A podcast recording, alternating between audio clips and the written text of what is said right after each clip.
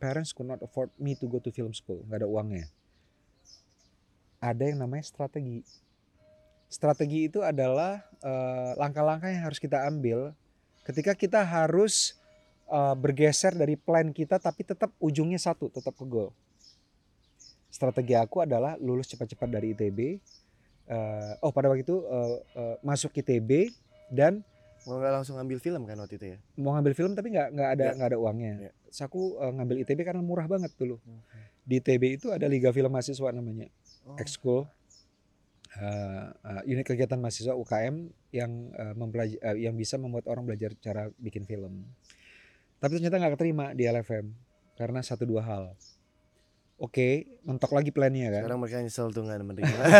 ada bikin strategi oke aku lulus aja eh, aku nanti ngelamar ke PHPH langsung ternyata Oke. lulus dari ITB nggak keterima di PHPH Oke. Wah, Itu sempet- mentok lagi. sempet- sempet- sempet bikin down tuh. strategi lagi nggak aku nggak pernah down dalam hidup somehow kayaknya waktu aku lahir Tuhan lupa ngasih aku urat down atau urat takut urat insecure gitu Itu bubuknya bubuknya waktu itu meleset tuh.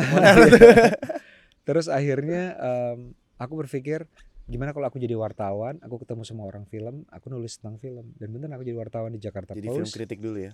Jadi film kritik dan ketemu sama filmmaker Nia Dinata, Avi Syamara, Yayang Senor, Sekarang Asmara dan aku em, Those are the big names. ketemu mereka dan akhirnya aku eh, kasih skrip aku ke Nia Dinata ke Teh Nia Dinata pada waktu itu. Janji Joni yang aku tulis ketika kuliah dan dia senang dengan skrip itu dan akhirnya dia meminta aku untuk menulis film arisan bareng dia. Gitu. Dan akhirnya goalnya dapet. Iya. Itu sih tapi sutradara. menurut aku tuh yang kayak aku kalau mau sharing juga ya. Ya. That's what I actually did. Ya. Aku umur aku lulus umur 21 tahun tahun Hmm. lalu. Ya. Itu aku sempat sharing juga sih di previous episode, cuman Ya. pasti kan pembahasannya berbeda di setiap episode. Ya. Aku waktu itu lulus pilihannya itu kan banyak banget sekarang ya. Ya, ya. Malah kalau Mas Yori Sebastian bilang tuh kita Ya. itu sekarang ada di generasi langgas. Ya. Karena memang banyak banget pilihannya kita hari Ya. ini mau jadi ini bisa, besok mau jadi ini bisa, mau Ya. jadi ini karena memang peluangnya sudah sebanyak itu. Iya, Tapi kan jadi bikin anak itu bingung ya, dan distracted ya distracted. I Iya. really agree. Iya. Alhasil aku tahun lalu tuh sempat banyak down banget karena Hmm. aku nggak tahu mau jadi apa dan of course with social media and everything, I see my friends they seem to know what they're doing. Hmm.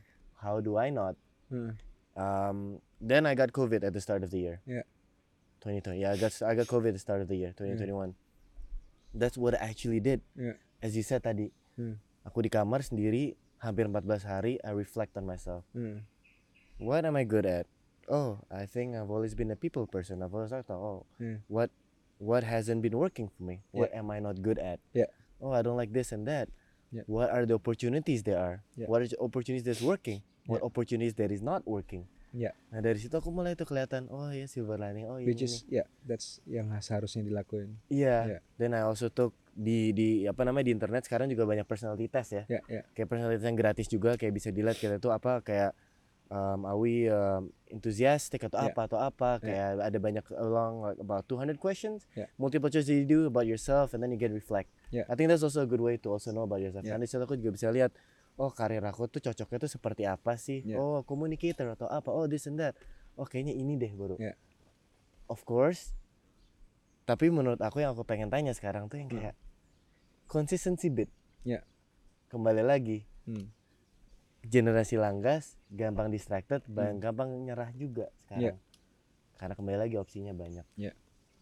can you share about the consistency bit karena menurut aku itu sekarang anak itu juga banyak down juga Yeah. dan banyak social construct apalagi Indonesia banyak voices dari luar kalau aku Yeah. kan aku sempat kuliah di luar negeri Yeah. luar negeri tuh orang-orang lebih yang kayak ya udah mind your own business we just Yeah. here for, uh, having a good time Yeah.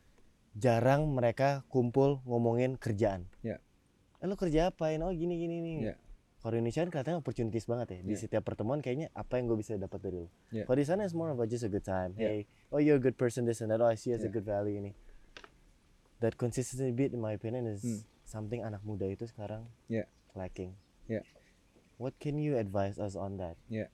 to be karena kan pasti ya aku tak kembali lagi aku udah tahu pengen jadi ini obstacle-nya pasti banyak Yeah. kayak misalnya kemarin mau ada project covid ppkm postpone Yeah. TBD Yeah. Ti- ti- eh, ta- waktu yang tidak ditentukan Yeah. Nah, Kalau itu tuh gimana konsistensi eh, persistensi dan resilience resilience ya yang harus kita Ya. dapatkan atau kita punya kalau misalnya kita mau eh, mendapatkan sesuatu gitu terutama kalau misalnya di film ya. kita ngomong film sebagai contoh ya Ya. Em, tadi tuh ngomong soal banyak sekali opportunities dan bisa menjadi distraction which is very very true Ya. kadang-kadang orang menyerah itu bukan karena berpikir bahwa gue mentok nggak bisa lagi menuju apa yang gue mau tapi mereka berpikir bahwa ini susah mungkin something else I can do easier Ya. itu yang paling sering Ya. dan apalagi Eh, sekarang kembali lagi sekarang ya semuanya tuh seperti lebih mudah Iya kayak misalnya mau jadi seorang sutradara, Ya. tapi mentok lah jalannya. Jadi sutradara susah ya, udah deh aku nyerah cari yang lain aja gitu. Ya. Nah, opportunities cara melihatnya seharusnya bukan opportunities untuk mau jadi apa aja bisa, Ya. tapi uh, opportunities untuk mendapatkan bekal untuk menjadi sesuatu yang kita mau tuh banyak. Oke, Berbeda kan? oke Antara opportunities banyak mau jadi apa aja bisa, or opportunities banyak untuk mendapatkan bekal untuk menuju apa yang saya mau itu banyak. Kan beda. Ya. misalnya kalau misalnya aku mau jadi seorang sutradara opportunities yang nggak sesuai mungkin ya kalau menjadi sutradara susah aku jadi yang lain aja. Atau aku mau jadi sutradara dan opportunities untuk belajar jadi sutradara tuh banyak. Ya. ya kan? Belajar dari eh, sekarang orang bisa kasih workshop gratis atau sekolah atau di YouTube juga YouTube banyak ya sharing orang atau Ini uh, podcast online juga sharing iya, ini kayak kan. dari sini online courses Ya. gitu Uh, itu Ya. cara berpikirnya seperti itu seharusnya Oke. atau kalau misalnya mau bikin film Ya. uh, nggak ada financing ya Ya. kan mungkin kalau misalnya kita bisa pergi ke orang yang kita kenal dan uh, dia bisa memberikan uh, investment uh, funding buat film kita good tapi buat sebagian orang mungkin nggak punya opportunity itu Ya. ada juga uh, jalan untuk menuju ke situ. Sekarang ada film financing forum di mana orang-orang datang membawa proyek mereka dan pitching kepada calon investor. And you shared that a lot iya ada platform Instagramnya apa yang you shared about FDC FDC Ya. ya itu. Dan itu segampang as easy as you just apply to the event and then if your uh, apa namanya uh, proposal is good enough your story is good enough they will invite you to to come Ya. to to their uh, project market gitu bisa di luar negeri atau di Indonesia. Kalau di startup mungkin seperti kayak ini lah ya pitching forum crowdfunding bukan crowdfunding kayak ya. Shark Tanks misalnya kan ya, ya gitu. Tanks ya. Nah di di film juga banyak seperti itu. You can go there are so many filmmakers doing that. They uh, looking for financing for their films through project market di film festival. So that's the kind of opportunities yang harus kita uh, apa namanya uh, pikirkan caranya Ya. seperti itu bukan karena kan aku lihat tuh hidup itu kan kita harus opportunities and realis ya. Realis Iya. ya kayak I know in my opinion we, Yeah. we have to be realistic of our capabilities Yeah. nah perjalanan Bang Joko waktu menjadi sutradara kan seperti ups and downs itu Yeah. banyak ya Mm. kameranya um, sorry Hmm. um, ups and downs itu banyak kan Ya. seperti yang tadi mau keterima ini nggak bisa sekolah Ya. terus family juga ada ini itu anak-anak mungkin kalau zaman sekarang udah yang kayak ah kayak ini nggak bukan buat gue deh iya itu sebenarnya yang bahaya kan Iya. akhirnya mereka dapat lagi ini kayak bukan buat gue deh Iya. nggak sempet kayak gitu kayak Nggak. kayaknya ini bukan buat gue deh nggak at the end of the day uh, akan ada akan ada um, kalau zaman dulu kan yang terkuat yang menang ya um, uh, uh, apa namanya uh, battle of the fittest atau apa oh survival of the fittest. Survival of the fittest. survival of the fittest ya nah survival of the fittestnya itu zaman sekarang berbeda. Oke. Um, the fittest is not going to be orang yang paling cuman yang paling resilient doang tapi adalah orang yang fokus. Hmm. dia mau jadi apa? Jadi kita nggak bisa bilang ke orang lo nggak bisa kayak gitu cara berpikirnya. Karena at the end of the day sekarang seperti itu. Yang bisa fokus karena as long as you as you foc- as long as you are focused opportunities untuk menuju apa yang kita mau tuh banyak. Betul. Ada aja gitu. Coba mau jadi apa? Ada. Ya if you have it ya. Maksudnya Ya. kalau kita nggak bisa not even eh, apa namanya nyanyiin do re mi dengan baik tapi menjadi penyanyi agak susah. Eh, mungkin ada beberapa eh, harus udah tahu basicnya dulu tools ya. yang kita bisa lakukan supaya kita bisa terlihat bisa nyanyi tapi it's not like that. Karena orang yang bisa nyanyi juga akan menuju menuju karir mereka juga sebagai ya, ya. penyanyi gitu. Iya itu itu itu menarik banget sih. Karena kayak apa kalau aku Hmm. waktu itu sama juga banyak teman-teman sharing kita Hmm. selalu pengen kayak banyak banget berubah gitu loh Iya. dalam sebulan dua bulan kayak eh lu bukannya kemarin mau ini ya iya Hmm. enggak sekarang kayak gue mau ini deh Iya. eh, lu bukannya enggak kayak gue mau ini Karena Terus- opportunities banyak, tapi Iya. opportunitiesnya itu ganti jalur, bukan di Betul. jalur kita gitu. dan juga blok the the blocks apa namanya kayak suaranya tuh banyak banget kan sekarang Iya. apalagi kita di Indonesia Hmm. parents Yeah. is very a big apa influence to us right Se- Setelah kita umur 21, parents harusnya nggak udah nggak jadi nggak jadi faktor sih. Iya. Jadi apa pun yang kita mau, misalnya kita ada profesi yang kita mau, parents nggak setuju, probably when uh, kita masih di bawah umur 21 ya masih sangat berpengaruh. Tapi di umur 21 we can we can we can be ourselves we can be ourselves. Kalau No, perlu keluar dari orang tua dan lepas support.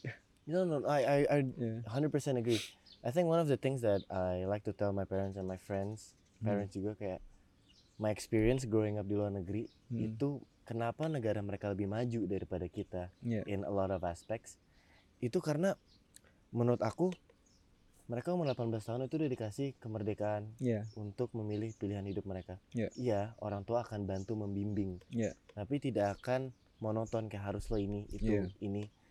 Jadi mereka juga dikasih untuk oh hidup itu kayak gini dari kecil banget. Iya. When I was abroad, Iya. 18 tahun itu udah banyak kerja di McD sendiri. Iya, iya. Yes, they still play hard, Iya. party hard, Mm. ada yang ke uni, ada yang waktu itu nggak uni dulu dua tahun mereka kumpulin duit dulu Iya. sendiri untuk uni sendiri. Jadi Iya. dari situ kelihatan pengembangannya tuh nggak apa ya, nggak manja gitu. Iya.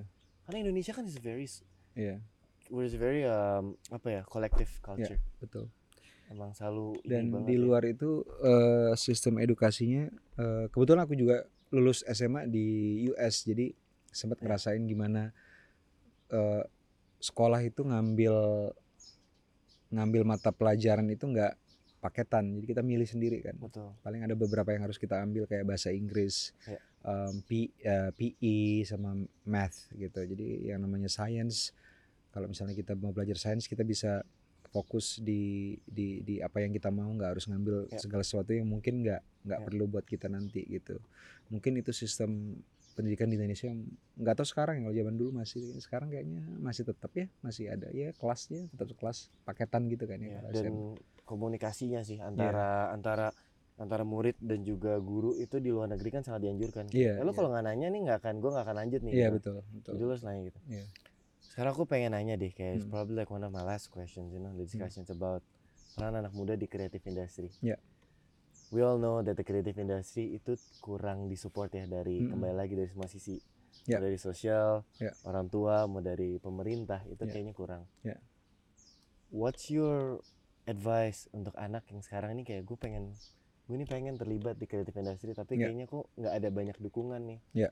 Do you have a good hope towards the creative industry in the future? Em, kalau dari aku sendiri berpikir bahwa we have to stop asking gitu.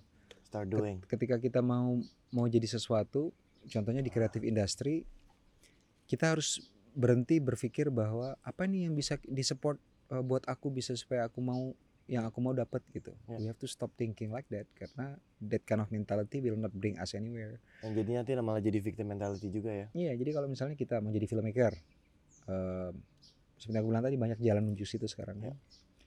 Eh, bikin film pendek gampang, pakai smartphone juga udah bisa bikin film pendek. Zaman Ya. dulu kan nggak ada, ada kamera. Ya.